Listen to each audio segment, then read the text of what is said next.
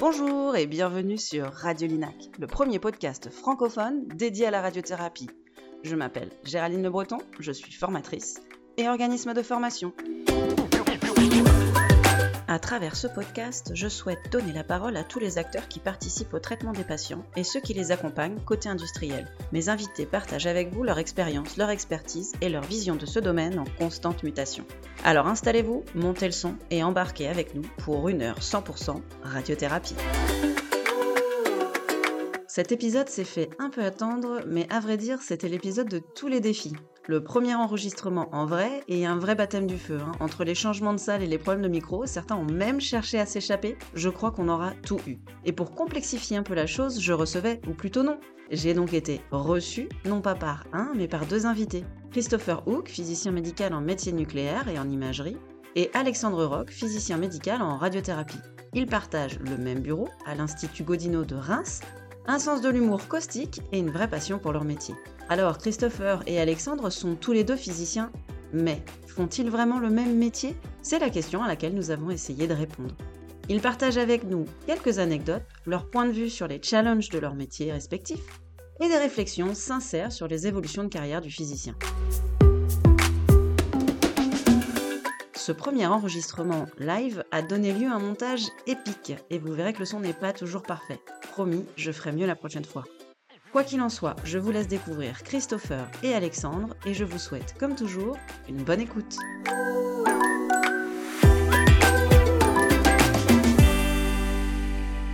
Messieurs, Alors, bonjour. Bonjour. Bonjour à toi, Donc aujourd'hui, je suis avec Alexandre et Christopher de l'Institut Godino. Godino. Voilà. Alors, c'est Et ça. Fait, on va le préciser parce qu'il risque d'y avoir des bruits ambiants a priori. Euh, c'est la première fois que je fais le podcast en vrai. Vous êtes mes premiers invités que je vois. Eh ben, Un bravo. honneur. On peut applaudir Ça attention, bravo. c'est un honneur pour nous. Il y a- il y a un truc qui se passe déjà. Donc, euh, la particularité, je vais juste euh, dire ça rapidement. La particularité, c'est que vous êtes tous les deux physiciens, mais on va considérer que vous n'avez peut-être pas tous les deux tout à fait le même travail, et c'est ce qu'on va Ah, non. essayer de, de creuser un peu ensemble pendant, euh, pendant ce- cet épisode. Euh, alors, on va juste préciser qu'on se tutoie, juste parce qu'on est jeune et fun. C'est ça. Pas de souci forcément pour moi. de raison qui justifie notre tutoiement, mais voilà, on se tutoie. Bon, les garçons, qui veut se présenter en premier? Moi, c'est Christopher Hogg. Voilà, Hogg, Hoog, euh, Four, si vous voulez, c'est flamand. Donc, je suis. euh, donc, j'ai grandi dans le sud-est. J'ai grandi à Menton. Et ma mère était euh, manipulatrice radio en, bah, en radio, euh, scanner, tout ça. Donc, euh, j'ai un petit peu grandi, moi, dans les services, entre les tables, les scanners, les chambres noires, etc. Et donc, j'ai toujours eu cette petite affinité avec l'imagerie. Puis, à l'école, j'étais très intéressé, j'adorais la physique. Et euh, après le bac, euh, je me suis euh, un peu posé des questions, faire médecine, aller dans l'ingénierie. Et puis j'ai opté pour la deuxième, deuxième solution et j'ai fait une école d'ingénieur biomédical à Marseille qui m'a permis de faire plusieurs stages, donc un en médecine nucléaire et un en radiothérapie. Donc ça m'a permis de découvrir ça. Et donc j'ai enchaîné avec un master 2 euh, de physique médicale à Lyon pour être finalement diplômé en 2013. Et euh, le timing a fait qu'il y avait un poste euh, de physicien à Nice, donc ça m'a permis de retourner un petit peu euh, dans ma région natale. Et c'était un poste en imagerie. Donc, étant donné que j'avais toujours cette affinité, bah, je me suis dit pourquoi pas. Je sais que souvent on fait ce choix par dépit, mais voilà, moi je me suis pas retrouvé là par hasard. Et évidemment, comment faire bouger quelqu'un de Nice pour la Champagne? Bah, Vous imaginez qu'il y a bien une femme derrière tout ça, donc donc voilà, ça fait deux ans que, que je me suis euh, retrouvé euh, catapulté dans le même bureau euh, qu'Alexandre. Donc mon cher et tendre Et ravi, collègue quoi. euh, physicien est ravi, donc euh, on rigole beaucoup, c'est le principal. Et, et toujours dans un CLCC, parce que c'est un, un type d'établissement qui me tient vraiment à cœur, qui est porté sur l'expertise, euh, sur l'innovation, sur la recherche, l'encadrement, et qui est aussi à taille humaine, ce que je trouve important. On peut avoir accès à, à- à- à différentes personnes très facilement. Et, euh, et aussi le côté réseau, euh, le réseau Unicancer qui permet de travailler avec les collègues et de, faire des beaux projets, euh, des beaux projets, notamment des appels d'offres groupés euh, pour des, marchés fédéraux, où voilà, on, on peut aller visiter différents sites, on a différentes, différents interlocuteurs, voilà, c'est des choses qui sont super intéressantes. Euh, et qui permettent d'ouvrir la porte à, à plein de beaux projets. Alexandre, toi, comment tu rebondis là-dessus? C'est très très bien Alors, présenté. très beau discours. Je Ouais. pense que tu as tout de Est-ce suite. que je une, ne serais pas le euh, meilleur orateur de France ah ouais, euh, 2000, Franchement, 2000, euh, euh, Christopher a très bien euh, défini d'où il vient et, euh, et un point euh, qui est intéressant, euh, c'est euh, la connaissance de ce métier de, de physicien médical qu'on connaît euh, trop peu finalement, qu'on- qui n'est pas très très connu euh, dans la présentation des métiers par rapport à d'autres euh, qu'on connaît tous. On le connaît toujours beaucoup plus tard. Il est rare qu'on sorte du baccalauréat et qu'on connaisse euh, tout de suite le métier de- de- d'emblée de, physicien médical. Euh, du coup, moi, mon, parcours, j'étais très axé sur tout ce qui était euh, physique de base, donc j'a- j'adorais ça. Donc, en sortie du, baccalauréat, j'ai pris des études de, de physique euh, basique, hein, UT mesures physiques en région parisienne. Au bout de deux ans, euh, j'ai commencé à vouloir chercher un métier et c'est là que euh, j'ai exercé dans, une clinique donc, privée en région parisienne de Thiers en tant que dosimétriste. Euh, ça a été mes premières découvertes du métier. Ça a été grâce à ce métier de dosimétriste. Donc, bon, il faut savoir que quand je suis arrivé en tant que dosimétriste, je ne connaissais rien au métier de dosimétriste, justement. J'avais des notions de physique, mais j'ai beaucoup appris sur le terrain, après discussion avec les manipulateurs, les, les radiothérapeutes en place, les physiciens qui étaient de passage, puisque à cette époque-là, on n'avait pas forcément de, de- de physiciens à temps complet. On avait beaucoup de, de physiciens qui étaient de passage pour assurer une activité, malgré les critères INCA qui nous étaient imposés et qui obligeaient la présence d'un physicien sur toute la durée des, des traitements. C'était un peu compliqué. On avait une demande forte de physiciens en France qui faisait que, euh, par rapport au, au centre qu'il y avait, qu'on on n'était pas, on pas assez en nombre. Et du coup, ça m'a permis de découvrir ce métier que j'ai trouvé très attachant. Donc, j'ai toujours eu une attirance pour la physique et également pour la médecine. Et de pouvoir combiner les deux, physique et un peu attaché à la médecine, bah, ça m'a donné l'envie, de pousser plus loin et pourquoi pas d'aller dans la découverte de la physique médicale euh, proprement dite, euh, en, en ayant plus de responsabilités. J'ai discuté notamment avec un radiothérapeute de l'époque qui m'avait également motivé à reprendre les études. Et c'est de là que j'ai repris une licence de physique euh, fondamentale. Et euh, à la suite, euh, j'ai intégré le master de Paris, donc euh, master de physique avec option physique médicale, le master de physique médicale et tout ce qui s'ensuit avec concours et l'entrée donc à l'école de DQPRM, au CEA, etc. Et vu que la médecine lui manquait beaucoup, il a épousé une médecin. quoi. Voilà, c'est ça. Donc pour la petite anecdote, bah, c'est d'ailleurs là où j'ai rencontré euh, ma femme. Dans les études de physique, on avait des cours donc, à l'université donc, euh, de Saclay. Et comme on avait l'option physique médicale, on avait quand même des cours en relation un peu avec la médecine et autres à l'université de médecine du Kremlin-Bicêtre. Et c'est là que bah, je l'ai rencontré. Bon, c'était pas vraiment dans un cours ou autre, c'était dans- je crois que c'était dans des cours, enfin c'est pas je crois, c'est c'est sûr, c'était dans un cours de salsa, je crois. bon. Où le premier regard, elle voulait pas du tout de moi d'ailleurs. bon voilà, mais finalement ça a fonctionné. Deux enfants ensemble, plus tard. On a deux enfants. Ce qui est intéressant dans ce que vous dites, c'est que finalement, toi, tu as tout de suite pensé plutôt quand même imagerie. Mm. Et toi, Alexandre, T'es né dedans et moi Parce que non. je suis né dedans, ouais. Moi, je suis tombé, euh, voilà. Je suis tombé dans la radiothérapie euh, au fur et à mesure de l'avancée de mes études. Quoi. En fait, c'était par hasard finalement.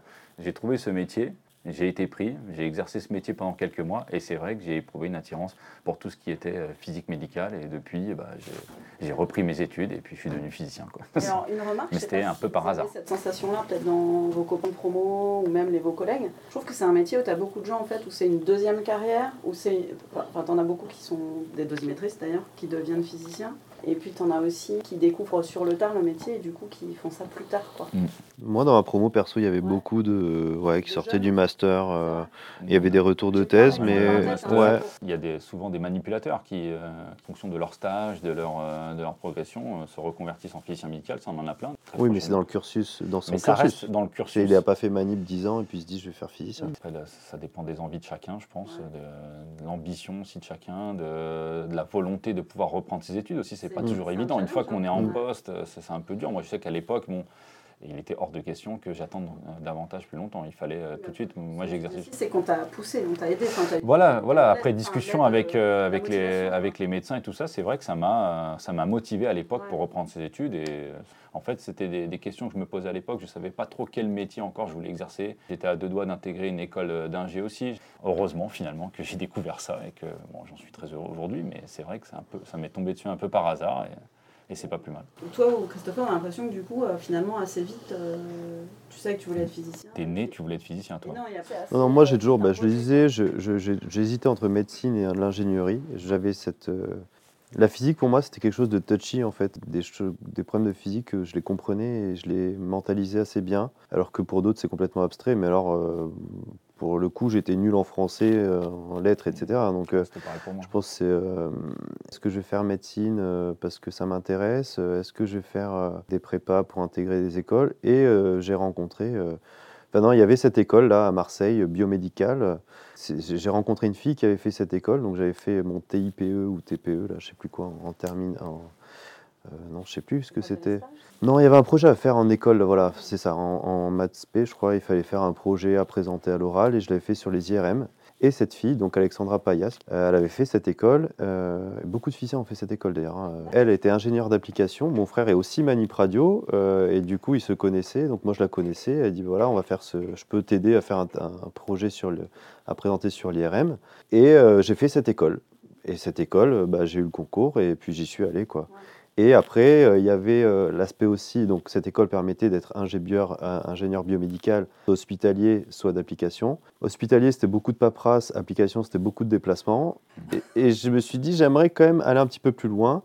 Et il y avait cette passerelle avec la physique médicale. J'ai fait les stages et je suis vraiment eu un feeling. C'est pour moi, ça réunissait tous les critères de, de ce qui me correspondait. Appliquer la physique au, au domaine médical, collaborer avec euh, des paramédicaux, euh, des médicaux, des constructeurs. Donc ça rejoignait aussi l'esprit ingénieur biomédical. Et donc voilà, je me suis lancé là-dedans. euh, et puis l'imagerie, ça me parlait parce que j'étais un peu dedans. Alors du coup, question. Attends, moi je vais juste rebondir et on- ça, ça nous fera rebondir sur un autre sujet. Tu disais qu'il y a beaucoup de physiciens qui arrivent sur le tard, mais en fait moi j'ai la question inverse. C'est est-ce que tu ferais physicien toute ta vie? Parce que je trouve qu'on est dans une société où les gens euh, ils feront plus euh, 40 ans euh, dans la même boîte. Et euh, non mais c'est vrai. et euh, peut-être qu'il y a d'autres euh, personnes qui se sont dit bah tiens je vais changer je vais faire physicien. Mais je pense qu'aujourd'hui si on demande à 100 physiciens il y a, peut-être une allez un bon tiers qui dirait euh, je ferai pas physicien toute ma vie. On a eu le un collègue là qui est parti euh, ça lui correspondait pas il est parti réparer des vélos ou faire un truc de vélo Bah, J'allais te proposer justement un projet un Voilà. Christopher, du coup. Bah, non, non. euh, et, et puis, euh, est-ce que moi j'ai envie d'être toute ma vie un petit peu à l'hôpital On est quand même beaucoup derrière des ordinateurs, euh, même si, euh, voilà, c'est quand même un, un métier, euh, on en reparlera, mais couteau suisse où on fait plein de choses. Mais voilà, moi je me vois bien, euh, j'adore cuisiner, j'adore des trucs. Est-ce qu'un jour je monterai pas un gîte? Est-ce qu'un jour euh, euh, je ferai pas un autre truc euh, En fait, ce que tu es en train de dire, c'est que c'est pas parce que tu es physicien médical que tu es exempté de te poser les mêmes questions en fait que tout un chacun. Ouais, mais c'est une, Ça, une ça question. marche pour Je pense que c'est métier, une, ça marche une- pour plein d'autres métiers. Non, mais c'est une question générationnel. Mm. Nos Oui, parents, euh, est-ce qu'ils se posaient cette Voilà, question? comme ça, ouais. Je Bah pense non, pas. non. Oui. Je pense Ah pas. non, mais c'est clair qu'aujourd'hui, euh, on est tous euh, amenés à se poser des questions sur le, vraiment sur le métier sur lequel on exerce. Mais ça, ça marche pour la physique médicale, ça marche Non, pour mais le médecin, ça marche pour. de le faire, l'exemple d'Antoine Doranlo, qui a été mon tuteur de stage à Marseille, c'est vrai. bien sûr.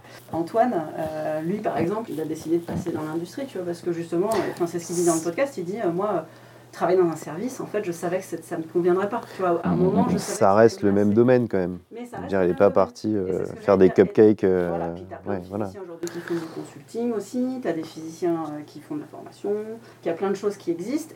À côté de ça, comme tu dis, il y a aussi des gens qui, et ça c'est vrai dans tous les métiers, qui disent euh, je claque la porte et puis... euh, Bah, du coup, on, pour- on pourra peut-être en parler, mais j'ai monté aussi ce- cette auto-entreprise de consulting, mais euh, on pourra en parler. Euh, alors, les petites questions du début toujours, c'est comment vous expliquez votre métier Oh là là.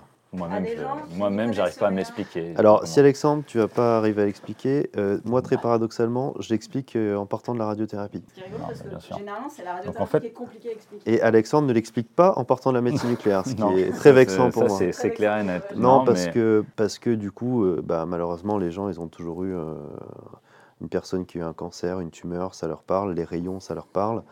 Voilà, 9 fois sur 10, on me dit oui, j'ai ma grand-mère, mon tonton, mon machin, ah bah tiens, il a Godino, il a la Cassagne. Et je leur dis, bah tu vois, euh, ces personnes-là, on leur fait un scanner. Ah, un scanner, oui, ça me parle. Là-dessus, tu as un médecin, il va contourer euh, la tumeur et puis des organes euh, qu'il va falloir protéger autour. Et nous, on va envoyer des rayons de haute énergie avec des grosses machines. Ah ouais, des grosses machines, machin. Ok, d'accord. Là, je, je visualise la machine, le scanner, les contours, les dessins. Et ces grosses machines, elles sont modélisées sur l'ordinateur. Ah ok, d'accord. Et donc, on va planifier. Donc, le médecin va dire pour détruire la tumeur, il faut déposer telle quantité de rayons. Et on va éviter de déposer telle quantité de rayons, euh, parce que si on sauve le patient, mais on le rend aveugle, on lui crame les poumons, bah, ça n'a plus de sens. Ah ouais, d'accord. Et donc nous, on planifie euh, le traitement euh, sur les ordinateurs sur lesquels sont modélisées les machines. Ah bon, ok, je vois à peu près. Et après, je dis, mais aussi le physicien, il doit vérifier que ce que dépose, qu'envoie la machine, Eh bien, en réalité, c'est faisable. D'accord C'est mécaniquement possible, etc. Donc il y a ce côté, on va contrôler les performances des appareils. Et donc le physicien, c'est ça. Donc c'est planifier euh, les traitements sur ordinateur et vérifier les, performances de la machine. Ok. Bon, moi je fais pas ça du tout. Moi je travaille. donc ça c'était la partie traitement. Moi je travaille en imagerie, c'est-à-dire on va diagnostiquer, euh, on va diagnostiquer et puis on va suivre justement l'efficacité thérapeutique. Donc le travail du physicien en imagerie, c'est euh, aussi, il y, a des rayons faibles à faible dose, mais on doit assurer la radioprotection du patient euh, avec ces faibles doses. tu les perds pas quand tu dis radio pro? Hmm, je, je, dis peut-être pas radio pro, mais voilà, on va protéger les patients avec ces faibles doses et on va optimiser la, qualité d'image. Donc ça, généralement, les gens, ils connaissent bien les rayons X, les radios, etc. Et je dis, mais est-ce que tu as déjà entendu parler de scintigraphie, de médecine nucléaire? Ah non, waouh là, c'est quoi ça? Il dit, voilà, c'est juste on injecte un produit radioactif au patient et puis euh, ça va nous permettre de faire un autre type d'imagerie. On va essayer de détecter la radioactivité qui va se fixer à tel et tel endroit par rapport au produit qu'on injecte. Et donc moi, je travaille plus là-dedans. Mais le côté radioté est beaucoup mmh. plus touchy que le côté euh, imagerie. C'est rigolo ce que tu dis, parce que généralement, euh, justement, ce qui frustre beaucoup de, personnes qui travaillent en radiothérapie, c'est qu'on les assimile. Tu vois, quand tu dis je travaille en mmh. radiothérapie, ah oui, euh, les scanners, mmh. la radiologie en fait. Souvent, souvent on nous confond. Euh, moi, quand j'essaie d'expliquer le métier, donc bon, moi, souvent, des fois, j'essaie même de l'expliquer euh, à mes cousins ou cousines. Bah, c'est ça, Et c'est vrai que souvent, le résumé qu'ils en font, c'est ah oui, mais tu celui qui va positionner le patient sur la machine. non, c'était pas ça. Moi, je travaille avant, mais oui, je travaille avec eux. Mais voilà, donc le métier de physicien médical. En gros, pour résumer, donc en, euh, Christopher tout à l'heure parlait de la radioprotection du patient. Donc en gros, ça va être de, mettre tout en œuvre afin de garantir la dose au sein du patient avec le plus de précision possible. Ça, c'est la définition générale en fait du, métier de physicien médical. Aussi bien, on va veiller au bon fonctionnement, à la bonne installation des machines, aussi bien euh, dans la maîtrise des outils de, planification ou autres outils. Euh, ça va rentrer dans une maîtrise des outils et de, de leurs limites et dans l'optimisation de ces outils, donc euh, pour garantir tout ça. Le métier de physicien médical va travailler très étroitement avec le, métier de radiothérapeute, donc le médecin. Le radiothérapeute va prescrire une dose sur un volume cible et nous, on va mettre tout en œuvre pour satisfaire cette dose du mieux possible tout en protégeant les organes à risque euh, qu'il y a autour. Donc c'est comme ça qu'on peut définir le, métier de, physicien sans trop rentrer dans les détails. Et ça, là-dessus, ça va dans euh, l'installation de machines, développement de projets, maîtrise des outils. Enfin voilà, après, si on rentre plus en détail dans le métier de physicien médical, ça ne s'arrête pas que à de la planification dosimétrique ou à du contrôle qualité. Bien sûr, ça rentre dans tous les axes. C'est ça qui fait aussi la beauté de ce métier, hein, c'est qu'on touche un peu à tout finalement dans un service de, radiothérapie. Est-ce que votre métier n'est pas compliqué à expliquer aussi? Parce que du coup, c'est un métier qui n'est pas visible. C'est exactement ce que je dis. Moi, je dis, ne t'inquiète pas, euh, si tout va bien, tu verras jamais de physicien. c'est ça. Alors, ce que j'allais dire un autre truc que disent souvent les physiciens, et en fait, ça me, j'aime pas trop ça, mais en fait, euh, ça marche quand même bien. Euh, ils disent on est des pharmaciens des rayons. Parce que tu as déjà entendu ce terme. Ah, souvent, hein. souvent, quand on explique le métier de physicien. Voilà. C'est pas, c'est pas le, Je pense que le but, c'est de dire tu as, un médecin qui fait une prescription. C'est ça. Et euh, nous, on s'assure que voilà, on, délivre la bonne prescription. Exactement. Et hum, j'avais une question. Finalement, toi, tu t'assures, donc toi, Alexandre, parce que je, fais des signes, mais, mais en podcast, ça ne marche pas. On voulait la visio, mais le, budget de Géraldine est encore limité. La prochaine fois. La prochaine fois. on rangera un peu mieux le bureau, par contre. toi, Alexandre, en fait, tu t'assures, on est vraiment sur de la dose délivrée, mais en mode traitement. C'est ça. Et, et, toi, Christopher, on est sur la dose délivrée, mais Mm. sur un mode euh, examen en fait, non? Alors oui, non. Là, on va, on va, là, je vais répondre à plusieurs questions, mais je pense que le, le, le, métier est complètement différent dans le sens où en radiothérapie, il y a quand même un aspect routine, sans dénigrer le fait qu'il y ait des projets, etc., où euh, le physicien, ça va être une, un maillon de la chaîne. Il n'y a pas de physicien, il n'y a pas de radiothérapie. Il n'y a pas de physicien en imagerie, il y aura quand même un service qui tourne. Et le physicien en imagerie, il va être une valeur ajoutée. C'est-à-dire que ça va être un, maillon... Euh, supplémentaire, pas indispensable, mais qui va permettre de solidifier la chaîne, de faire des choses euh, plus pertinentes, plus intéressantes, etc. Et il y a ce côté évidemment diagnostique, mais il ne faut pas oublier qu'il y a un côté de thérapie en imagerie, que ce soit avec les aspects interventionnels en imagerie RX ou avec la radiothérapie interne vectorisée en médecine nucléaire. Donc là, je pense que c'est deux, euh, deux belles opportunités euh, pour le physicien d'imagerie de devenir vraiment un maillon indispensable de la chaîne.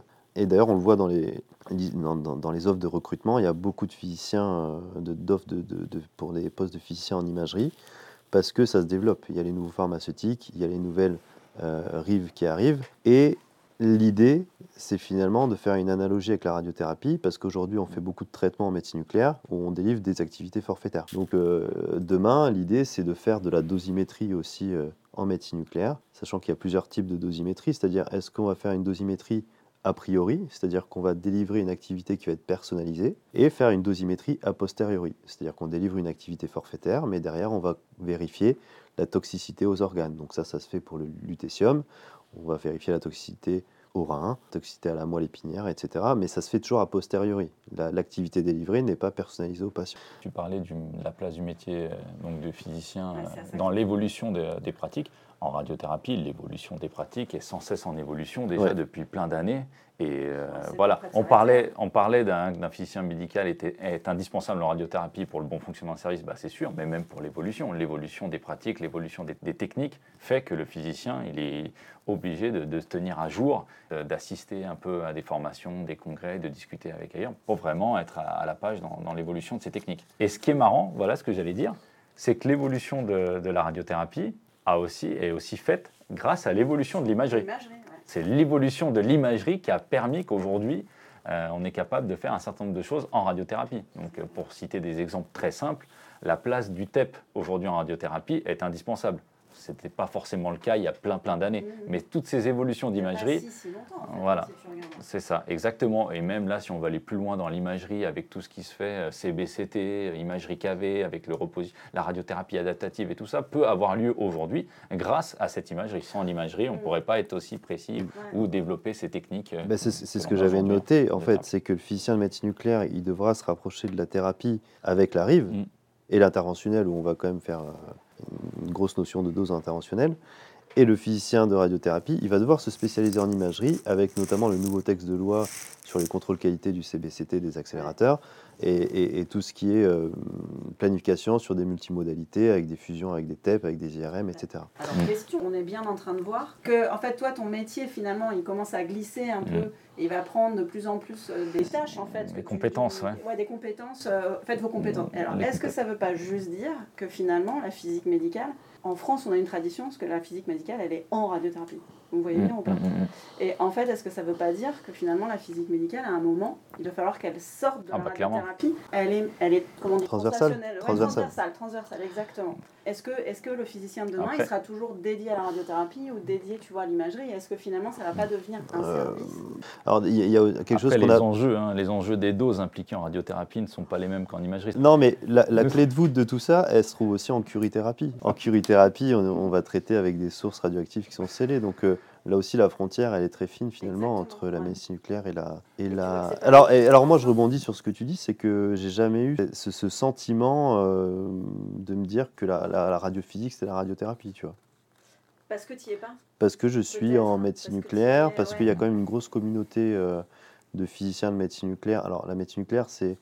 Il y a une grosse culture de la physique médicale euh, de par la radioactivité. Mmh. Après, donc je fais aussi de l'imagerie RX, et là, c'est quand même plus compliqué on arrive par la porte du réglementaire. Généralement, le physicien, c'est celui qui, va. Voilà, il y a une femme enceinte, voilà, il y a un contrôle, nouveau contrôle qualité en mammo à faire faire. Donc voilà, généralement, c'est plus compliqué, mais ça s'ancre petit à petit. Et euh, je pense qu'on en parlera euh, sur, l'histoire des challenges. Mais, euh, mais, mais ce n'est pas du tout les mêmes challenges qu'il y a entre un physicien de, radio bah, et de, de, médecine nucléaire. Comme je disais, bah, déjà, c'est un maillon indispensable, Alex, de, la chaîne. Mm et puis il y a un côté routinier, c'est pas péjoratif dans le sens où tu vas arriver, tu vas avoir un dossier à faire, euh, un DQA derrière, euh, une mise en place à faire, etc. Et ça, tu as quand même un, déroulé de ta journée, de ta semaine, où tu sais vraiment euh, ce qui va se passer. Moi, je trouve qu'en imagerie, c'est beaucoup plus aléatoire que ça tu n'as pas ce côté routinier. Et moi, c'est ce que je trouve exaltant dans ce métier. Et à la fois, des fois, euh, un petit peu euh, compliqué à gérer parce qu'il faut toujours être moteur. Moteur de faire des projets et euh, aussi avoir des gens moteurs autour de soi. C'est-à-dire que si aujourd'hui, j'ai pas un médecin, un radiologue qui est moteur, ou un médecin nucléaire qui est moteur, ou un chef de service voilà, qui, ne considère pas la physique médicale comme une vraie valeur ajoutée, ben, mon métier va devenir très compliqué. Et si moi demain je me réveille et que j'ai un peu la flemme, euh, je sais que, euh, étant donné que je ne suis pas indispensable, Voilà, des fois j'arrive, le téléphone va pas sonner, euh, je sais qu'on va pas forcément chercher à m'appeler. il faut être solide quand même pour faire ce métier, euh, notamment seul. Alors c'est plus facile quand on est deux. Il y, a, il y a ce côté où il faut être très moteur de ce que j'entends, vous êtes beaucoup plus isolé que va l'être Alexandre, qui lui fait partie d'une team où ils sont. On est plus dans l'échange, on est plus dans une équipe, plus on est souvent plusieurs à exercer en radiothérapie. Euh, qu'en imagerie, on peut, c'est vrai, que se retrouver un peu plus isolé. Bon, Christophe a la chance de partager mon bureau et de pouvoir discuter avec moi, mais c'est vrai que c'est pas. J'ai l'honneur. C'est une chance pour toi. Mais du coup, est-ce que tu peux, alors voilà, typiquement, euh, j'imagine euh, si on imagine Alexandre, il est avec un autre physicien de radiothérapie, tu as une problématique qui se pose à toi, tu peux échanger. Et est-ce que là, du coup, c'est quelque chose que vous pouvez faire quand même? Tu vois, est-ce que toi, si tu es bloqué sur quelque chose, Christopher, est-ce que vous vous comprenez ou est-ce que vos métiers sont si différents que finalement vous vous... jusqu'à se dépanner ou quoi que ce soit, ou de trouver la solution l'un pour l'autre, ça n'arrive pas parce que si j'ai un problème vraiment de radiothérapie, bah, je vais pas embêter Christopher, enfin embêter entre guillemets, je l'embête jamais, mais je vais, je vais plutôt aller en discuter avec d'autres collègues qui sont plus aptes à exercer en radiothérapie, plus les formations adaptées et qui sont plus concernés par ce problème au mm, mm, mm. Mais après, ça n'empêche qu'on discute. C'était plus, est-ce que vous avez des échanges, tu vois, ouais, voilà, est-ce que vous pouvez... de nos projets, de nos problématiques qu'on rencontre au quotidien, donc il entend souvent, il m'entend souvent râler d'ailleurs, mais euh, mais ça, c'est normal de pouvoir échanger avec quelqu'un, de demander ce qu'il en pense sur telle ou telle situation. C'est toujours le bienvenu. Après, de là à trouver une solution ensemble ou quoi que ce soit, bah, on n'en est pas encore là, même si parfois, des fois, je peux avoir besoin de lui pour tout ce qui touche l'imagerie sur le scanner ou autre, parce qu'il faut savoir qu'on bah, a une place de l'imagerie en radiothérapie qui est quand même mmh. importante. Hein. D'ailleurs, je voulais rebondir sur ça tout à l'heure, par rapport à l'imagerie. C'était marrant, c'est parce que c'est à l'époque, moi, surtout quand j'ai commencé le métier de dosimétrie, je me rappelais à l'époque que les médecins, donc ils dessinaient même des fois les champs sur les DRR. Exactement, ouais. Et du coup, je me rappelle qu'à l'époque, ils avaient plutôt tendance à dire euh, non, ben là, augmente ta taille de champ, parce que je veux être sûr de bien couvrir. Aujourd'hui, on sera plutôt dans l'effet inverse. Ah, grâce notamment à cette place de l'imagerie qu'on a en radiothérapie, on sera plutôt tendance à dire non, mais réduis-moi Réduis, réduis, ouais. Parce que là, euh, avec l'imagerie quotidienne, ben, on pourra assurer le, bon positionnement du patient. Mais c'est grâce justement à cette imagerie quotidienne qu'on a pu réduire les marges, marges et justement jouer sur des, des, gradients de dose plus importants. Mm pour montrer la place qu'a l'imagerie en radiothérapie. non, mais c'est intéressant ce que dit Alex parce que bah, il y avait une réunion sur l'upgrade du scanner là. Du coup, euh, bah, scanner dédié à radiothérapie. Dédié radiothérapie. Et donc je dis bah, vas-y, je vais venir, etc. Et donc il commence à parler de modulation d'intensité, euh, de texture de bruit, d'indice de bruit. Euh, et, et, je pense que c'est des choses qui ne parlaient pas forcément c'est des choses que vous connaissez, mais peut-être maîtrisez pas, etc. Donc, euh, on est moins confronté au quotidien que toi, tu peux l'être. Quoi. Moi, je trouvais ça intéressant aussi de, de pouvoir faire le, relais euh, pour cette partie-là de la radiothérapie euh, avec mes collègues. Pour tout ce qui est échange au quotidien, alors moi, je suis très frustré aujourd'hui d'être seul. Et du coup, j'appelle mon ancien collègue, ou j'appelle d'autres collègues du réseau Unicancer, ou d'autres collègues de la communauté des physiciens d'imagerie. Et là, c'est intéressant, j'ai une copine à Metz, Emilie Ramos, avec on fait beaucoup de, on essaie de mettre en place des petits projets, des trucs. Et c'est là où c'est la force d'être un pas si nombreux que ça, c'est d'avoir une communauté où on se connaît assez bien tous et on sait qu'on peut euh, compter les uns sur les autres. Après, on parle de choses qui sont beaucoup plus généralistes, mais qui sont euh, tout autant importantes, notamment euh, la standardisation, l'homogénéisation des pratiques, comment optimiser telle ou telle chose. Euh, les, outils qu'on utilise, aujourd'hui on travaille tous sur Excel, euh, etc. Les tops du matin sont faits sur des, tableurs Excel qui ne sont pas sécurisés, etc. Euh, est-ce que c'est pertinent Aujourd'hui, il y a un vrai manque d'outils qui permettrait, avec du benchmarking, de faire de l'optimisation et de la standardisation. Et voilà, ça, c'est plus des sujets sur lesquels on. Vous échangez. ouais. C'est des choses qui sont plus à travers la physique médicale, mais beaucoup plus généralistes. Enfin, c'est des problématiques auxquelles vous êtes confrontés finalement ensemble. ouais, voilà, tout à fait. Euh, pour résumer, toi, ton challenge, euh, ça serait. Euh, pour moi, c'est le plus hmm. gros challenge, c'est être moteur, être curieux, et on va en parler, c'est être aussi un peu multitâche. Alors, si moi demain on demande de faire une dosimétrie en radiothérapie, il faut mm. oublier. Alors en médecine nucléaire, euh, c'est un autre sujet qui est méga intéressant. Et un CQ, tu saurais sortir une cuve et tu pourrais? Seul non, mais à deux. Mais voilà, il faut pas se leurrer. Hein. Après, après euh, 9 ou bientôt 10 ans de médecine nucléaire, euh, alors je repartirai pas à zéro. Parce qu'aussi, moi je trouve qu'il est très enrichissant de partager le, le bureau d'Alex et de pouvoir aussi jeter un œil sur ce qu'il fait. Bah oui, réciproquement, j'imagine. Ouais, c'est. Bah moins parce lui qui regarde ce que je fais que moi. Voilà, parce que c'est beaucoup plus intéressant. non, tu me fais lire pas mal de projets. Euh. Oui, mais l'essentiel de mon travail se passe aussi en médecine nucléaire. Voilà, alors que lui, il a quand même ses logiciels ici avec euh, l'optimisme, ses planifications mm. ici. Je baigne quand même dans le service de radiothérapie. Donc je vois quand même ce qui se passe. Et ça me permet aussi d'avoir un... Quand je vois les étudiants arriver, je me dis, bon, ça va, j'ai quelques restes. T'es rassuré. Je suis rassuré. Et puis Alexandre a géré pendant quelques années euh, des, des, des, TP de, de, médecine, de, j'allais de venir, médecine de, nucléaire. de, de TEP, de médecine nucléaire, j'allais venir. Pour revenir à la radiothérapie, bah, c'est, aussi, d'être multitâche, c'est aussi, aussi un challenge pour nous, parce que finalement, euh, bon, nous, on est plus un centre à échelle humaine, on est plus un plus petit centre. Est-ce que est- tu peux préciser peut-être Vous êtes combien de physiciens? Euh, on est 6 en radiothérapie, plus toi, donc en imagerie, donc on serait 7. Équivalent temps plein Euh, pas tous équivalents temps plein, parce que bon, euh, il a une part de management qui fait sortir un peu de la, la routine en équivalent temps plein. Et puis sachant qu'on a un physicien donc, qui, euh, qui lui exerce plus à- à- donc sur notre site des portées de Soissons. De Soissons, ouais. centre depuis quelques années a nécessité donc du coup la présence d'un physicien là-bas. Et, moi, on était en train de parler d'une petite anecdote du coup. Donc c'était par rapport parce qu'on parlait comment euh, maintenir notre savoir au sein des autres domaines. Par exemple, moi qui exerce en radiothérapie, c'est vrai qu'aujourd'hui, si on me dit bah là demain tu vas faire physicien en imagerie, bon, je vais me poser euh, plusieurs fois la question est-ce que euh, je vais y arriver ou pas? C'est pas question est-ce que je vais y arriver, mais combien de temps je vais mettre pour me réhabiliter un physicien d'imagerie? Parce que finalement, on travaille tous avec les rayonnements mais les connaissances ne sont pas les mêmes. On peut le dire aussi bien d'un physicien de médecine nucléaire qu'un physicien de radiothérapie. Donc il y a toujours une adaptation qui peut être euh, plus ou moins conséquente. Je juste qu'à l'époque, les TPTEP, et, euh, que j'exerçais donc en routine clinique, en radiothérapie, tout en parfois en donnant des formations aux manipulateurs, donc en, radiothérapie. J'ai des cours de radiothérapie que je donne toujours. Mais je donnais également, avant l'arrivée de Christopher qui reprenne tout ça en charge, des euh, formations TEP. Euh, donc je leur présentais le TEP, je leur faisais une petite manip sur la, quantification de la SUV, etc. Je leur expliquais un peu tout ça. Donc en médecine nucléaire, directement des travaux pratiques. Ça pouvait être bénéfique pour moi, donc ça me permettait d'enrichir un peu mon savoir que j'avais dans, ce domaine.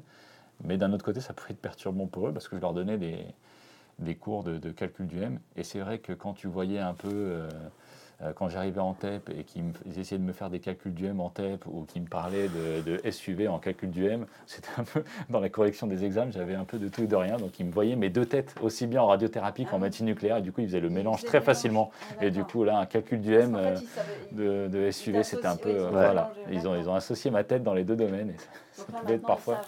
Les corrections, vous avez un peu euh, des les choses un peu drôles. C'est Alexandre. C'est ça. D'accord. Et la, la SUV, c'est Christopher. Ça reste Là, un- y un barbu, mais sur, voilà, la- c'est bon. sur tel ou tel domaine, et là, c'est beaucoup plus facile. Mais c'est vrai que ça peut être finalement, c'est des choses bêtes, Ouais. mais qui peut euh, très vite porter à, confu- à confusion. Donc euh, voilà pour la petite anecdote. Avant que, heureusement, Christopher est arrivé. Il a sauvé les étudiants. Finalement, aujourd'hui, les étudiants sont beaucoup mieux formés en TEP qu'ils ne l'étaient autrefois.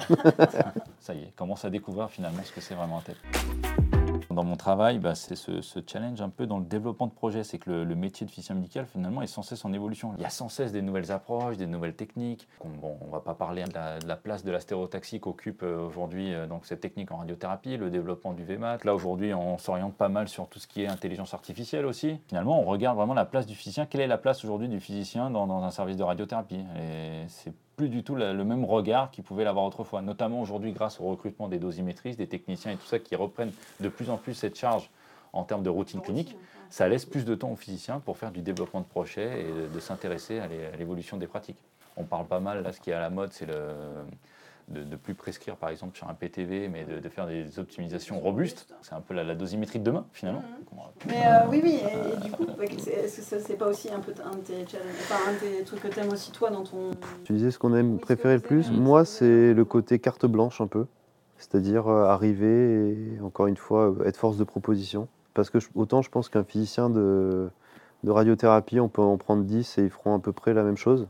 Autant je pense qu'un physicien de médecine nucléaire ou d'imagerie, on peut en prendre 10 et peut-être pas tous feront la même chose. Il y a cet effet peut-être de groupe Mhm. d'un côté aussi, puis Ah, euh, peut-être. Et puis il y a aussi le côté, euh, comme tu disais, enfin souvent moi ce qu'on me dit, euh, c'est en radiothérapie, c'est on a cette euh, chance, enfin cette chance-là ou cet intérêt-là, c'est qu'on peut suivre un patient pendant tout un traitement. C'est vrai qu'en Mhm. imagerie, ça pas du tout. Mais des fois aussi, on se demande, franchement, il y a des remises en question. pff, ok, est-ce qu'on qu'est-ce qu'on fait Est-ce que euh, finalement ça a tant d'importance que ça quoi? Des fois, on peut être amené à, même si on adore ce qu'on fait, euh, moi ça m'est déjà arrivé de me, de me poser la question quoi. De, de me trouver moins utile qu'un physicien de radiothérapie. hein. C'est dur ce que je dis, hein, mais, euh, mais c'est c'est Je dur. sais pas pourquoi tu ne fais que de poser la question. hein. Ouais, je sais pas. Mais en voyant Alexandre, On va pas arrêter Non, de s'envoyer des mais- mais le temps. après, après quand je vois Alexandre, je me dis que- One, zero, one, one. Quand je vois ce que fait Alexandre, je me dis que c'est qu'on est quand même assez bon quand même en médecine nucléaire. Non, non, moi ce que j'adore aussi, c'est le côté en- enseignement, encadrement, transmission. Et j'adore, euh, au-delà d'avoir des projets, euh, d'encadrer un master, euh, moi c'est l'éclate. Alors autant les DQPRM c'est encore différent. Il y a des fiches d'activité, des trucs, c'est trop protocolé, alors que les masters c'est vraiment un sujet qu'on a choisi. Et puis généralement ils sont jeunes, ils sont contents, ils sont motivés. Et là, je trouve que c'est vraiment euh, assez éclatant. Euh, j'adore ça. On, tire le fil, euh, formation. Et du coup, formation, parce que je, déjà, j'adore ça. beaucoup d'étudiants des QPRM et de, de stagiaires déjà, pas mon actif, mais voilà, et puis j'essaie de faire des. Je donne 50 heures aujourd'hui euh, d'enseignement euh, entre cours magistraux. En nucléaire, on voit qu'il a le temps. Hein. Entre autour de 50 heures d'enseignement entre les cours magistraux et les TP en médecine nucléaire et imagerie, au, MANIP. Et j'essaie de faire des, des, beaux contenus pédagogiques, euh, des, des, choses qui parlent. Des beaux émoticônes. Des, beaux émoticônes. dans formations, il y a beaucoup d'émoticônes. Il y a beaucoup d'émojis, d'émoticônes. Et puis essayer de, de, de, de, se renouveler aussi, parce que la formation, bah, on parle une professionnelle, mais on peut plus faire des cours descendants comme ça. Euh, il faut vraiment se réinventer, essayer de, motiver les étudiants qui, malheureusement, d'année en année, euh, bah, on constate, c'est un peu partout dans tous les domaines, mais que c'est euh, compliqué de les intéresser. C'est compliqué d'aborder les cours de manière originale. Et il y a quelque chose qui est apparu il y a 2-3 ans. Ils sont tous sur ordinateur maintenant. Mmh, mmh. Donc, on voit déjà une révolution numérique au niveau de l'enseignement. Et je pense qu'il faut s'adapter. Il faut, et, ce, ce, côté numérique va fondamentalement changer la manière de, d'enseigner, de transmettre, de former. Donc, euh, donc voilà, moi je suis très attiré par ça et je pense qu'on pourra en reparler euh, peut-être à la toute fin. Mais euh, J'avais une autre question, vous avez un petit peu tous les deux touché le truc. Ce qui ressort de tout ce que vous m'avez dit, c'est plutôt la routine c'est bien, mais vous, ce que vous aimez et ce que vous cherchez à faire, c'est quand même du projet. Tous les deux, c'est ça. Hein, mais enfin, toi, tu dis qu'il n'y a pas de routine dans ton boulot, Christopher. Alors moi, après, en radiothérapie, c'est assez particulier parce que c'est un peu le problème qu'on a dans pas mal de, de centres de radiothérapie où on a un peu, entre guillemets, la tête dans le guidon il est très difficile, de, tout en maintenant une activité euh, régulière de routine, euh, parce qu'on a quand même des patients qui vont débuter leur, traitement tel jour. On, a quand même, on mm. se doit quand même d'assurer que les dossiers soient prêts dans des délais appropriés. Hein. On ne peut pas se permettre de, scanner un patient en janvier et de le traiter en décembre, par exemple, pour exagérer. Donc euh, on se doit d'assurer une routine clinique satisfaisante tout en développement des projets. Euh, donc euh, en fonction du recrutement également euh, qu'on a de patients, en fonction des techniques qu'on veut mettre en place dans notre centre. Et c'est un peu ça le challenge aussi, du, on parlait de challenge à ça, ça en fait partie aussi des challenges du physicien médical, c'est maintenir une activité exemplaire au, niveau, au sein de ton centre tout en développant des projets et de trouver le temps aussi pour former le reste, parce que c'est important d'exercer son métier, mais c'est important de former les gens aussi, de consacrer du temps à former les gens. Et de consacrer du temps à tout ça, plus euh, maintenir une activité routine et de, veiller au bon fonctionnement de nos outils au quotidien et euh, la bonne exécution des tâches. Je parle des techniciens des dosimétries, parce qu'on est un peu responsable de leurs tâches aussi, enfin on est totalement responsable de leurs tâches. Donc de cette part de responsabilité qu'on a aussi bien au niveau de la formation que de l'activité routinière, c'est quand même euh, pas facile tous les jours quoi, pour un physicien médical. Bah, on entend souvent que le physicien en radiothérapie euh, externe ne compte plus ses heures. Quoi. On n'est pas le premier centre, je pense, à se dire qu'on arrive le matin et on sait pas, on arrive, mais on ne sait pas quand on part parfois. Mm. Et là, je ne parle même pas des problèmes qu'il peut y avoir au sein de la machine où on se doit de réparer le plus rapidement possible. c'est ça aussi qui fait un peu le, la beauté de, ce métier, c'est qu'on doit tout mettre en œuvre pour, pour faire euh, que le patient bénéficie d'un traitement de, qualité euh, et dans les temps.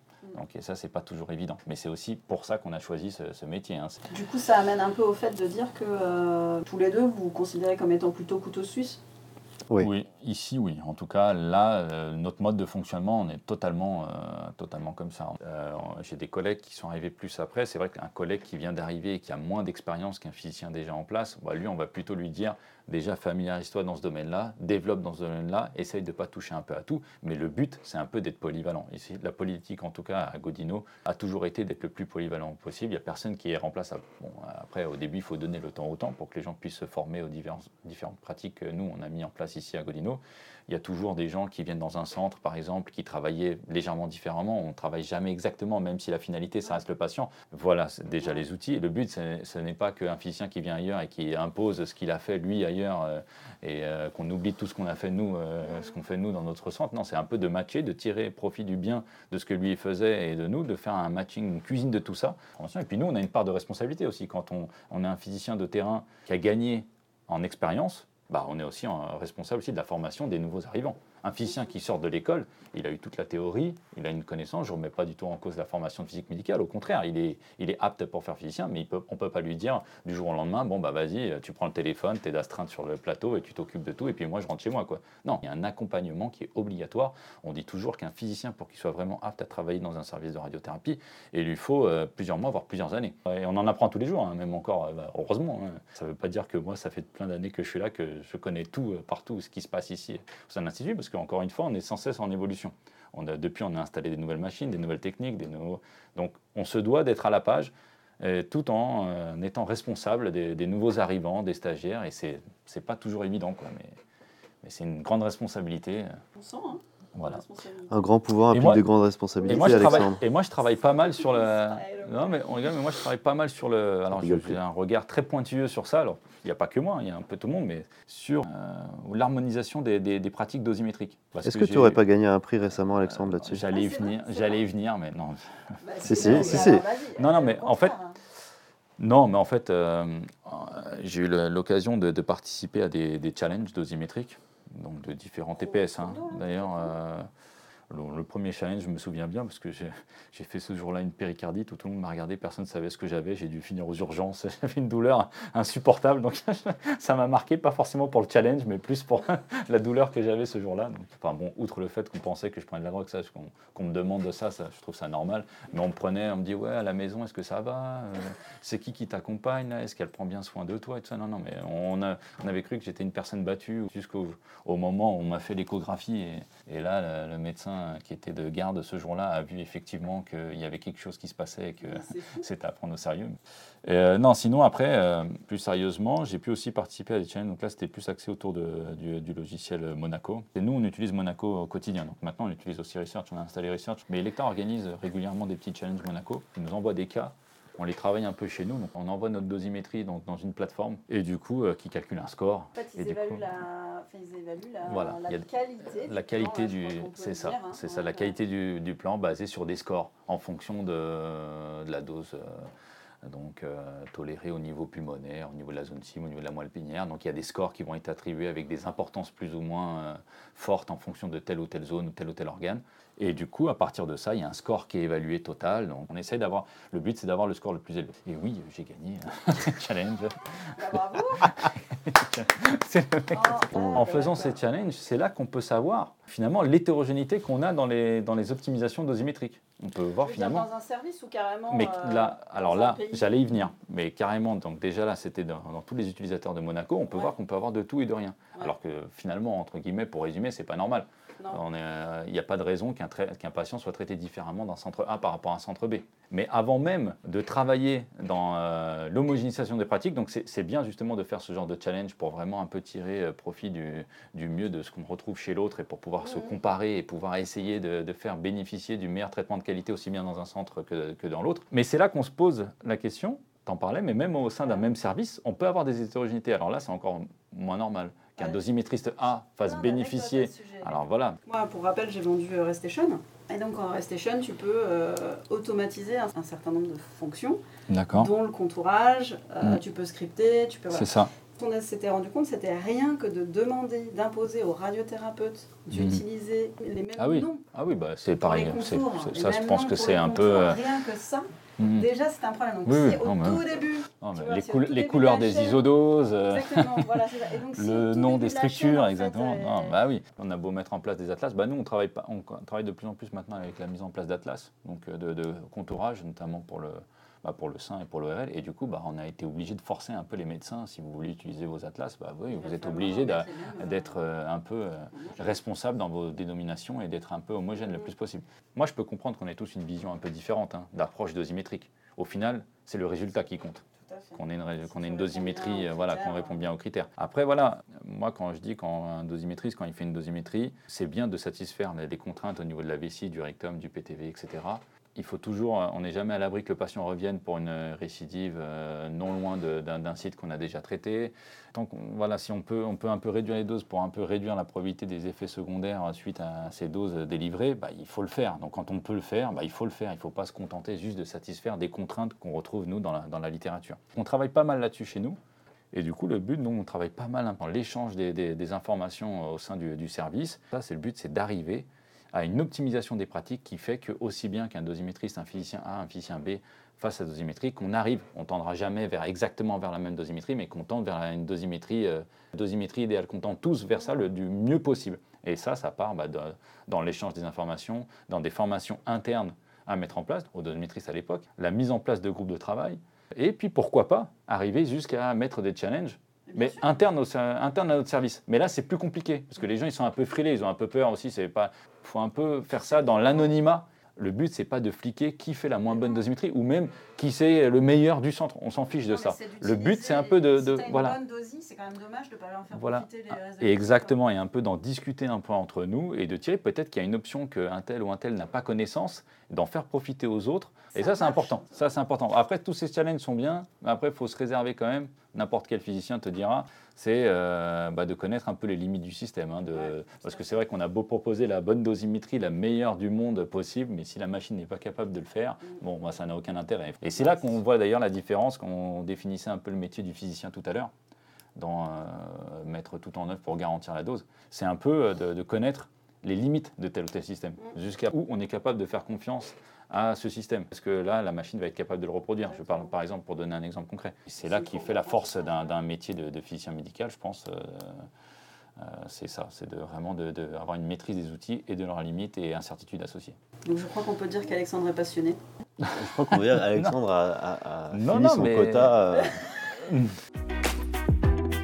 Tout à l'heure, je parlais que j'ai assisté à la présentation de la SFM de Christopher, mais pas n'importe laquelle. Une présentation euh, dont il a remporté le prix du, meilleur orateur de la SFPM euh, année 2022. Euh, donc félicitations à lui, hein, on peut l'applaudir parce que quand même. Hein. non, bah, je, je, voulais, je voulais pas particulièrement en parler. on aurait dû commencer par ça. Je présente Christopher Hoog, meilleur orateur de France. Ah mais je pensais que Géraldine allait me présenter comme ça. Mais non, parce que du coup, euh, je suis passée à côté, je m'en excuse. Non, non, mais, pas de... Après, bah après tu étais plus intéressé par la radiothérapie. Ah oui, non, mais c'est vrai, qu'il a, il a gagné son oral, mais bon, il y avait 10 personnes.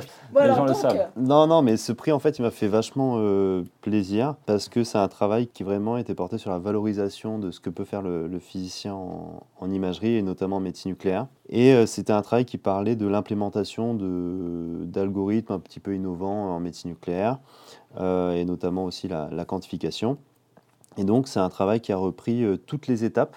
Donc, c'est un travail qui est vraiment à montrer euh, au niveau de l'implémentation de, nouveaux outils l'intérêt d'avoir un physicien médical à toutes les étapes de, de, la mise en place et de l'implémentation.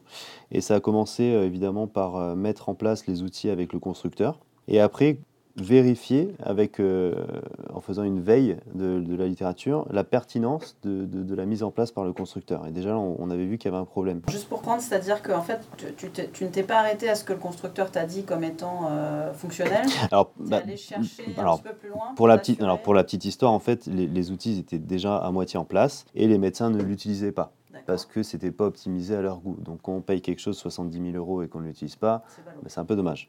Donc là, il a fallu reprendre la, littérature et essayer de comprendre euh, bah, comment optimiser au mieux ces, outils pour s'en servir. Et donc finalement, on a, réussi à faire ça. Et donc c'était vraiment en premier lieu un relais, et c'est pour ça que je considère, on parlait des interlocuteurs, on voulait en parler, mais le physicien en imagerie, c'est avant tout un relais entre l'équipe médicale, paramédicale et les constructeurs. Et ça, je trouve que c'est assez intéressant parce qu'on fait tampon entre la partie technique et médicale. Et ça, c'est quand même euh, très important. Et ça a permis d'optimiser ces outils et ça a permis euh, aux médecins de l'utiliser. Et étant donné que la quantification bah, en gamma caméra, c'est quelque chose d'assez nouveau, et qu'il y a la radiothérapie interne vectorisée, la dosimétrie qui arrive, mais ces outils sont aussi orientés pour faire ce genre de tâches. Et on a pu euh, utiliser aujourd'hui ces outils en routine clinique, ce qui n'était pas le cas avant, et les utiliser à des fins de recherche clinique. Donc aujourd'hui, on utilise ces outils et on est en train de publier des travaux sur euh, euh, des aspects bah, quantitatifs, euh, des aspects dosimétriques. Et donc, c'est des choses qui vont sortir bientôt. Et donc, on est assez fiers de ça. Et ça a permis aussi de prendre un master donc toujours dans le cadre de la formation, de l'encadrement, etc. Voilà, donc il y a eu différentes étapes, le côté constructeur, le côté littérature, le côté, euh, on a fait des sondages avec l'équipe médicale, euh, j'ai vérifié les résultats sur Phantom, ce qui est aussi un, des, choses que fait souvent un physicien en médecine nucléaire. On travaille avec des, objets tests. Et ça, c'est une étape incontournable. Et on valorise ce travail au travers de publications.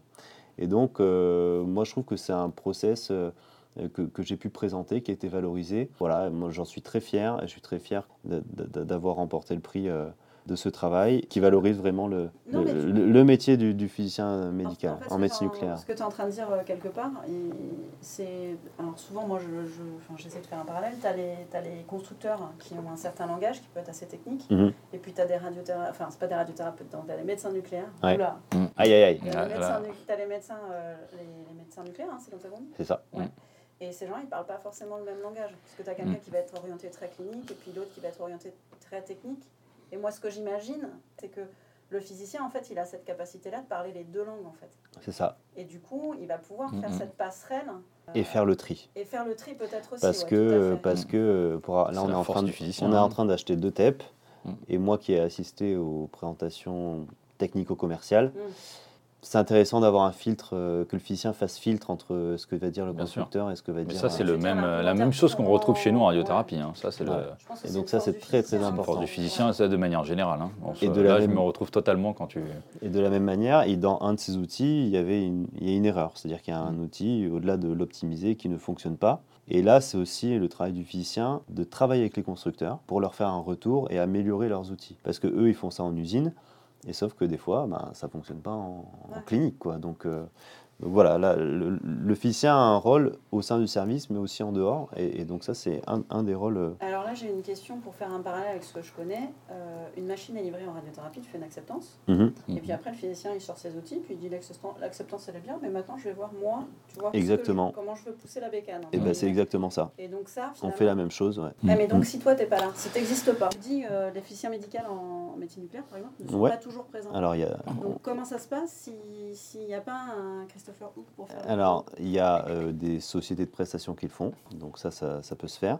Et il n'y a pas ce côté, il y a côté acceptance, mais il y a un côté recette aussi qu'on associe souvent, où on va modéliser la machine sur les TPS. Euh, ça, il n'y a pas ça en médecine nucléaire. Oui, mais c'est- Donc il y a vraiment vrai le côté, on valide les performances, Ouais. constructeur indépendant. Alors s'il n'y a pas de physicien, le constructeur le fait aussi. Mais il manque ce côté un petit peu euh, euh, impartialité, Ouais, ce ça. côté, voilà, euh, on va vérifier de manière indépendante. Et ça, les physiciens, quand même, on le fait, alors notamment avec les TEP.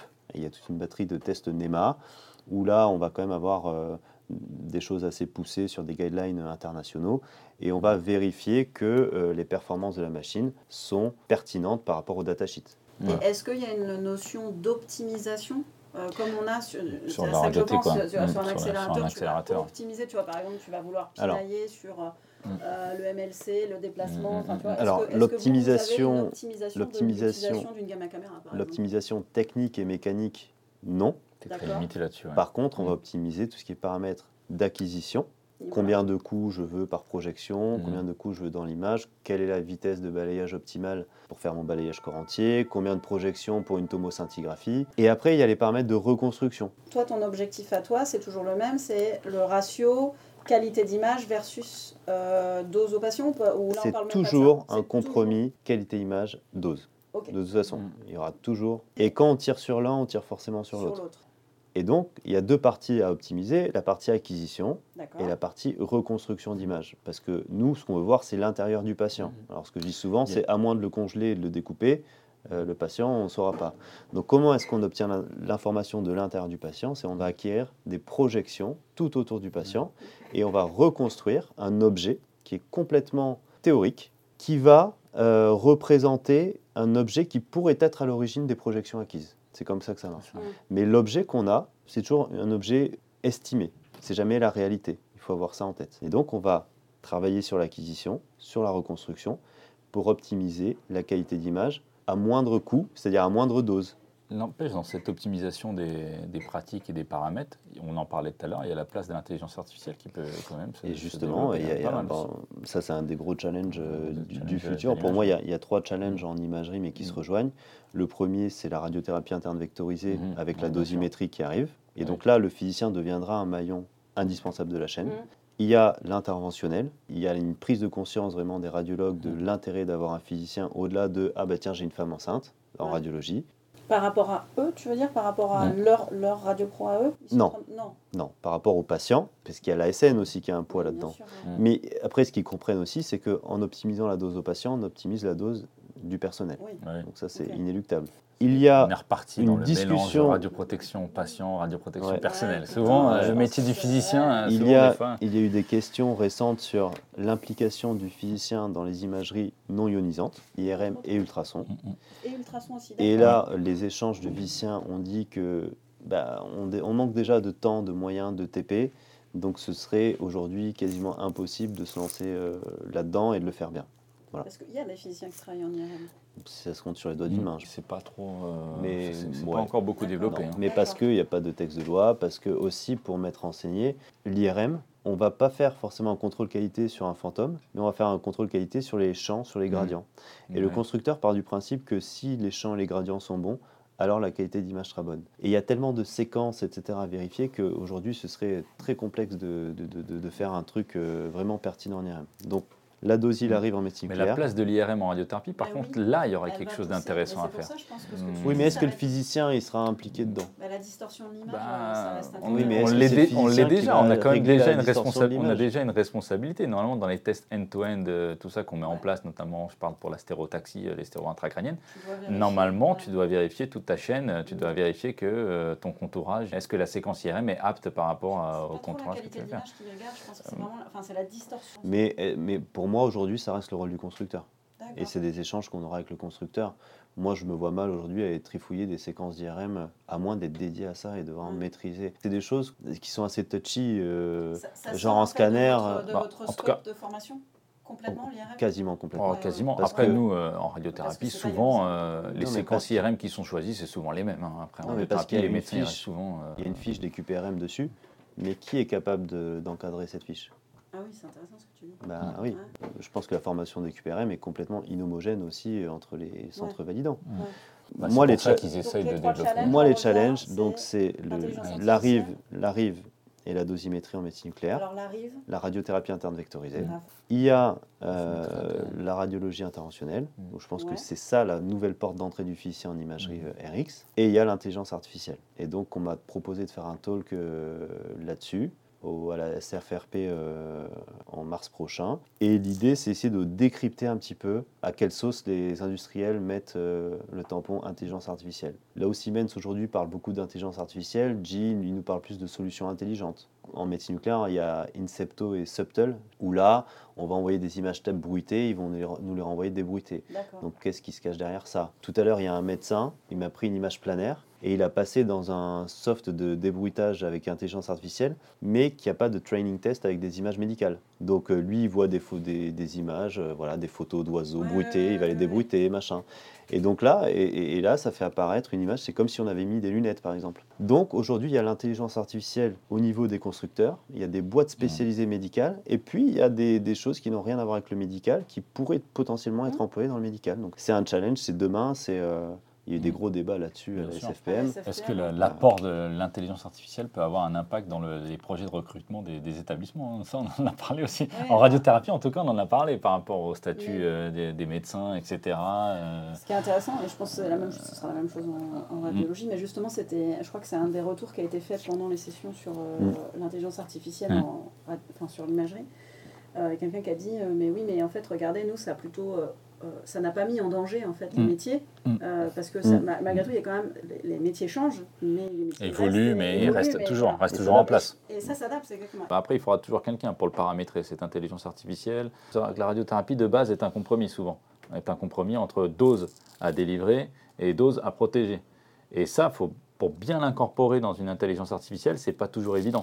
Il y a toujours une part de, de réflexion humaine qui fera que euh, on ne sera jamais irremplaçable à 100%. Mais par contre, ça peut être d'une aide euh, extrêmement importante. Hein, et justement, tu parlais de tu dégager du temps pour faire de la recherche ah bah sur des projets. Ah, ça peut être une aide. ça peut être une aide, mais je pense que ça sera d'autant plus une aide en premier lieu pour tout ce qui est délignation et contourage. Je pense que ça sera plus facile l'approche pour la, tout ce qui est délignation, contourage que euh, le côté calcul, Calcul. proprement dit. Ah, Parce que la délinéation, met euh, c'est- bon, c'est déjà pas mal utilisé. Pour avoir vu des, des tests ou quoi que ce soit dans différents centres, on voit que ça fonctionne plutôt pas mal et que c'est utile. Quoi. Je pense aux centres qui n'ont pas forcément la chance de recruter un, un nombre d'internes conséquent euh, avec un nombre de médecins réduit. Ça peut être d'une aide extrêmement importante. hein. Ça peut être une, des solutions. Intelligence artificielle, euh, voilà, il faut, faut décrypter. Et Oui. encore une fois, le Bah, physicien sera. Il y a un travail à faire, mais le physicien, il a une place importante pas- là-dessus. Ouais, sera celui qui pourra décrypter ça Ah bah, et sûr. faire euh, justement le lien entre Bah, l'équipe on en parlait tout à médicale et les l'heure. industriels. On en parlait tout à l'heure, le Ça physicien, On en parlait tout à l'heure, le physicien, c'est celui qui a le double langage, Bah oui, aussi bien voilà. d'un côté clinique Mm, que technique. Il peut y Qu'informatique. avoir et informatique. Donc du coup, le seul qui a la multi-casquette pour pouvoir euh, incorporer cette intelligence artificielle au sein d'un service, que ce soit en imagerie en radiothérapie, bah, ça ne peut être que lui, je pense. Enfin, après, en partenariat avec les autres, mais Et les sa place en tout cas, ouais. euh, voilà. Bah oui, les services Euh, informatiques, mais, ça, les services informatiques sont déjà mis en place en radiothérapie pour d'autres domaines. Je veux dire ça, Et même leur- en imagerie et même en imagerie. Oui, quand je parle dans, quand je parle en radiothérapie, je voulais dire au sein d'un service, mais Mais, mais il ne faudra pas oublier que si ça permet d'aller plus vite, il faudra faire plus de patients parce que l'hôpital aujourd'hui cherche la rentabilité maximale. Ouais, c'est sûr, c'est pour ça que je te dis que je Donc pense moi que je ça pense pas trop que de- ça fera Hmm. euh, ouais on ira plus vite, on fera de la recherche, ça va être incroyable. Non, il faut je plus pense le pas que ça voir. sera pris dans ce sens-là. hein. Moi, je pense qu'il ne faut pas regarder trop comme ça, enfin, même si on est obligé. Euh, il faut regarder plus en termes de qualité. Parce qu'il y a pas mal de publications qui sont sorties, on en reparlait encore en contourage, où le- l'intelligence artificielle a dé- démontré qu'elle pouvait faire mieux dans je ne sais pas combien de pourcentage de cas par rapport à un médecin euh, lambda. Ça l'a déjà démontré, ça, dans le contourage de la prostate ou autre, en termes de répétabilité, reproductibilité, on l'a vu, ça. Ah ouais, c'est sûr. Donc, du coup, il faut plutôt regarder ce côté, C'est ce sûr bénéfice-là. de toute façon. Voilà, il faut Oui. plus regarder ce bénéfice-là que, le- l'activité proprement dite. Parler, Ouais. On voit que les innovations, elles ont pas. Enfin, les équipes, elles, elles se réduisent pas. hein. Non, non, ah bah non, au contraire.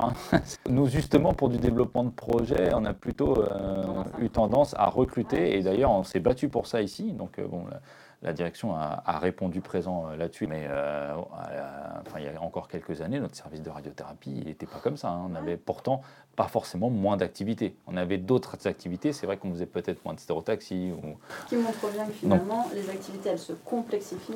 euh, Et en se Mm. complexifiant, elles nécessitent quand même des ressources. Bah, bien sûr. Qu'il faut mettre en parallèle, parce que plus tu mets Mm. des choses qui sont complexes et avec. Bah, il faut se dégager du temps. Nous, on a été confrontés à euh, un.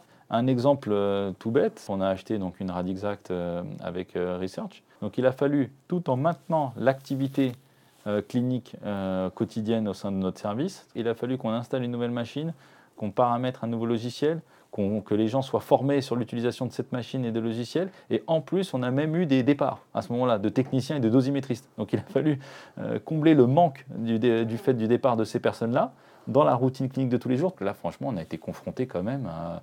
Bon, ça a été des mois euh, très très compliqué au sein de notre service. Encore une fois, on revient sur les challenges du physicien. Bah, c'est là, quoi. C'est c'est pas toujours euh, évident de, de maintenir cette activité et en plus de développer des projets. C'est pour ça que le recrutement, comme tu disais tout à l'heure, malgré du fait de la complexité des techniques et du développement des techniques au sein d'un service, on est obligé de, de- de recruter si on veut pouvoir continuer justement à installer de nouvelles choses, quoi, et à développer. Ça pareil pour toi, tu à un moment, tu vas avoir besoin Mm. d'aide. Moi, j'ai pas besoin d'aide, j'ai besoin d'échanger. Voilà, c'est plus ça. Et je pense qu'il y a un truc qu'il faut pas oublier aussi. euh, ça rejoint. Je ne vais pas parler d'intelligence art- artificielle, mais en, en termes d'innovation, on a des nouvelles machines aujourd'hui en PET, par exemple, avec euh, des technologies à semi-conducteurs qui permettent d'aller plus vite, d'avoir des plus belles images, d'injecter moins de doses. Il ne faut pas oublier qu'il y a un temps incompressible à dédier aux patients. Et euh, quand là, on dit, ah bah tiens, on va faire des examens en 10 minutes, on aura des super images. Mais oui, mais il faut installer le patient, il faut lui expliquer comment fonctionne l'examen, il faut le rassurer, il faut lui mettre la petite couverture. euh, Et, et- et- tu gagnes, ce qui serait chouette, c'est que tu le prennes pour le patient et pas trop pour un. Ouais, ouais, ouais, mais je pense que de toute façon, il y a un, un moment où ce sera incompressible ou alors ça deviendra euh, une usine euh, à faire des patients. Et je pense que, en tout cas, dans un CLCC, c'est pas le but. Donc, donc nous qui, qui sommes en train de justement de, de faire une extension avec de nouvelles machines, on essaie de prendre euh, cette notion euh, en compte Ouais, et chouette. de dire euh, on va peut-être pas faire 4 patients par heure, on va peut-être en faire que 3, même si la machine peut en faire 5 par heure, parce que déjà les manifs, après il faut aussi, euh, il y a un rythme de travail qu'il ne faut pas dépasser, ça va impliquer des erreurs, des, des incidents, etc. Mais il faut aussi euh, garantir la qualité de, de la prise en charge du patient. C'est beau. C'est incroyable. On a beaucoup mal. parlé, n'empêche, pour des, on est on est assez consciencieux, on a, parlé, on a beaucoup parlé sur la qualité. Ouais.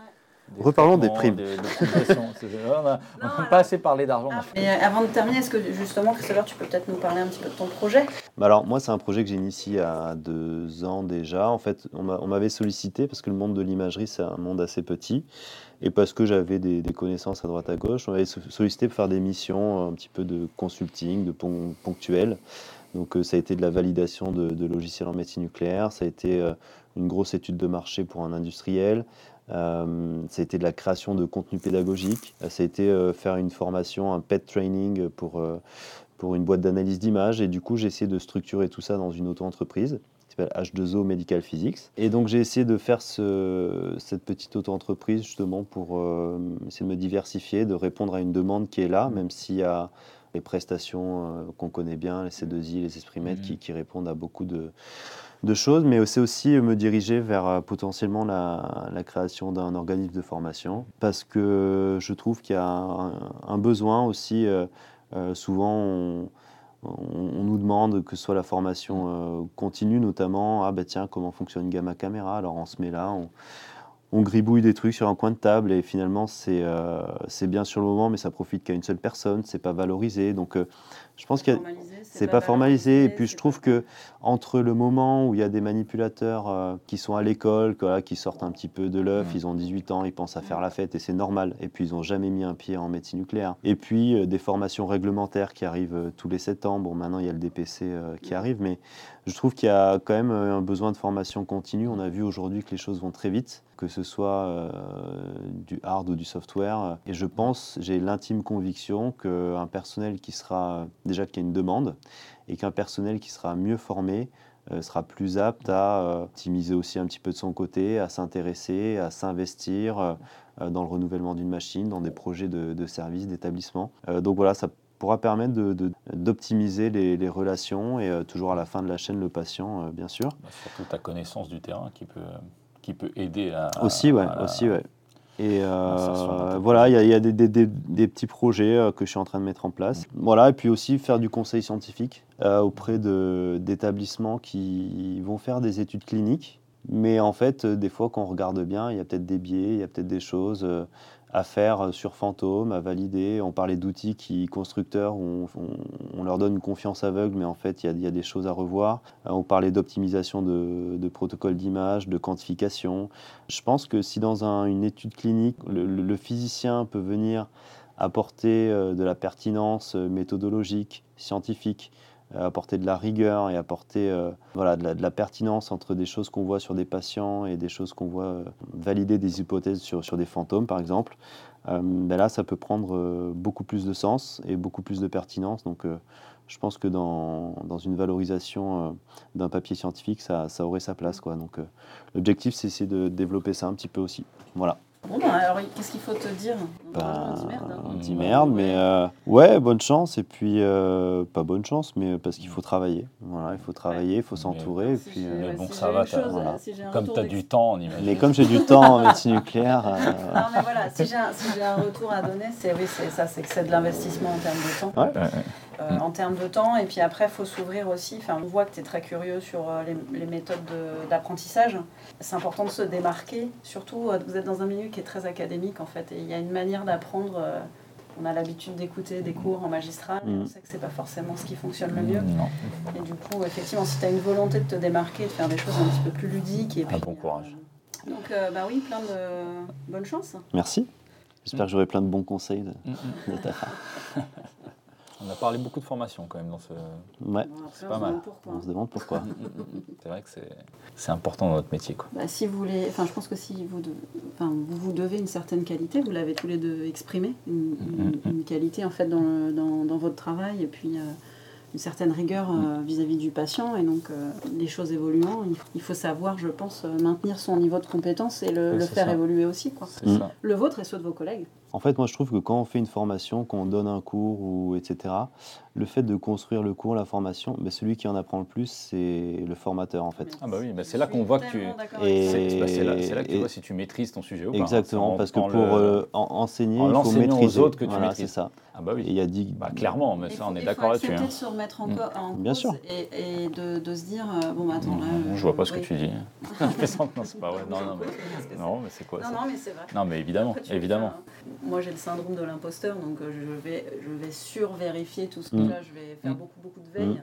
Pense que avec Non, et justement puis, toi, ouais. avec ton bagage, je, je, je te souhaite de ne pas l'avoir ce syndrome Et de puis l'imposteur. c'est c'est en euh, en donnant ces fameux cours et en se confrontant aux questions des, des autres qu'on voit euh, bah, jusqu'à quel point on est capable de maîtriser notre sujet. Et ça, c'est très intéressant. Et il faut aussi se dire que euh, parfois, on a des inconsciemment, hein, on a des lunettes en fait, parce que enfin, on n'a Mm. pas des lunettes, c'est Des œillères. chaud, des œillères, merci. Mm, mm. Parce que euh, on a tellement l'habitude de faire les choses d'une certaine manière, ou alors pour nous c'est tellement évident. Le monde, que quand ça- tu ça vas pas l'expliquer forcément à pour les quelqu'un autres. d'autre, tu vas dire mais par où tu arrives là, je comprends pas. euh, Mhm. Et du coup ça, Ah c'est oui, le des vrai fois, ils ont- de- Ils n'ont pas la vision qu'on voudrait euh, qu'ils aient. Quoi. Ouais, et- et Ou qu'on a, quoi. forcément Ou à de même nous, on a. à- Ah bah non. à- c'est- c'est Ah bah à à nous de prendre le temps de s'arrêter et de les voir. Bon. de comprendre d'où ils viennent et, et d'essayer Mm. de les trouver un autre moyen pour leur faire Mm. comprendre en fait là où tu veux les amener. Bah, Et c'est là que. Bah, c'est ce que je préfère. c'est ce genre de. Bah, c'est quand on a ce genre de, de réflexion qu'on sait si on aime enseigner ou pas. Nous, je pense qu'on l'a, donc on aime, on aime bien. Moi, j'aime bien donner des formations. Et c'est vrai que euh, bah, quand on n'a pas ce regard, cette vision de telle que tu l'as décrit ou telle qu'on l'a décrit, bah, ça ne sert à rien de se lancer dans des formations. C'est aussi une envie de chacun. Quoi. Non, alors si on devait conclure, est-ce que vous avez tous les deux une recommandation, une suggestion d'invité pour un prochain podcast? D'une personne? Ouais, d'une personne ou d'un ou poste par exemple euh, euh, Antoine sur le Mhm. dernier il m'a suggéré euh, un dosimétrice de routine Ouais, bah, justement, j'allais en parler de la dosimétrie parce que par rapport à ce que j'ai dit tout à l'heure, je serais curieux de savoir euh, dans tel ou tel centre quelle est- quelles sont leurs démarches qu'ils ont mis en place pour pouvoir gagner en homogénéisation des, des pratiques. ok j'aime du bien, coup, j'aime bien la euh, thématique je vais essayer de trouver du- qu'est-ce qu'ils ont mis, qu'est-ce qu'ils ont mis en place pour pouvoir euh, améliorer cette euh, harmonisation dans- en pratique dosimétrique? Moi, il y a deux choses qui me viennent en tête, mais une qui serait redondante avec euh, un petit peu aujourd'hui, c'est Benjamin Serrano. Donc, ça te ferait aller à Monaco en plus, Ah, donc c'est pas dégueulasse. Mais euh, lui, il a une. euh, déjà, c'est une, une façon de, de penser la physique en équipe, avant tout. C'est un physicien qui défend euh, ses collègues. Il est responsable d'une unité de physique qu'on n'a pas parlé, mais qui est indépendante, donc ça, Ouais. c'est pas tout le temps le cas. Et il a aussi pris le parti que tous les physiciens, mais soient un petit peu polyvalents, à la fois en imagerie et en thérapie. Et je trouve que c'est une approche qui est assez sympa. Et après, la deuxième idée, mais bon, moi je suis encore dans le spectre de l'imagerie, c'est euh, Antoine Yanessi, qui est un médecin radiologue, euh, mais qui bosse aussi pour une boîte qui s'appelle Médian. Mais c'est quelqu'un euh, qui a été très euh, porté sur la physique médicale et qui m'a permis de réaliser des super projets parce qu'il était moteur en tant que radiologue. Donc on a fait des projets sur l'IRM de diffusion, on a fait des, des, des talks au JFR sur les collaborations euh, physiciens-radiologues. c'est des sessions pédagogiques. Puis on, on a toujours, euh, on travaille toujours ensemble sur des projets, euh, donc aussi avec la, la boîte euh, H2OG. Et puis je trouve que c'est quelqu'un qui est incroyable, il s'intéresse à plein de choses. Donc voilà, c'est un médecin. euh, un radiologue, mais qui se touche aussi à la médecine nucléaire. alors ce sera avec plaisir mais par contre il faudra que tu fasses le Ben, je ça, ça sort de mon domaine de compétences Il non, mais que tu voilà. fasses le co-host avec moi co-host. euh, pour ce- Eh ben, on fait plein de trucs ensemble, donc ce serait un, Ah un bah, grand super. plaisir. Alors que tu vois, moi sur mon thème, tu peux prendre n'importe qui. N'importe hein. qui. Là au moins, ça t'a pas. Non, mais c'est vrai que. les euh, messieurs j'allais dire les garçons Voilà. Madame, messieurs les garçons, ça marche. les garçons Madame, Bah, un grand merci j'espère que vous Bah, avez merci passé à un toi. bon moment C'était super. c'était Ouais, super. c'était Merci sympa. à toi. J'espère que. Je J'espère qu'on s'est, on s'est bien fait comprendre. Et puis, euh, et puis je crois que c'est l'heure de déjeuner. Ouais, Et donc, euh, on peut Ouais. dire aux auditeurs bon appétit. Nous, on va manger. Yes. Allez, ciao. Merci. Merci beaucoup.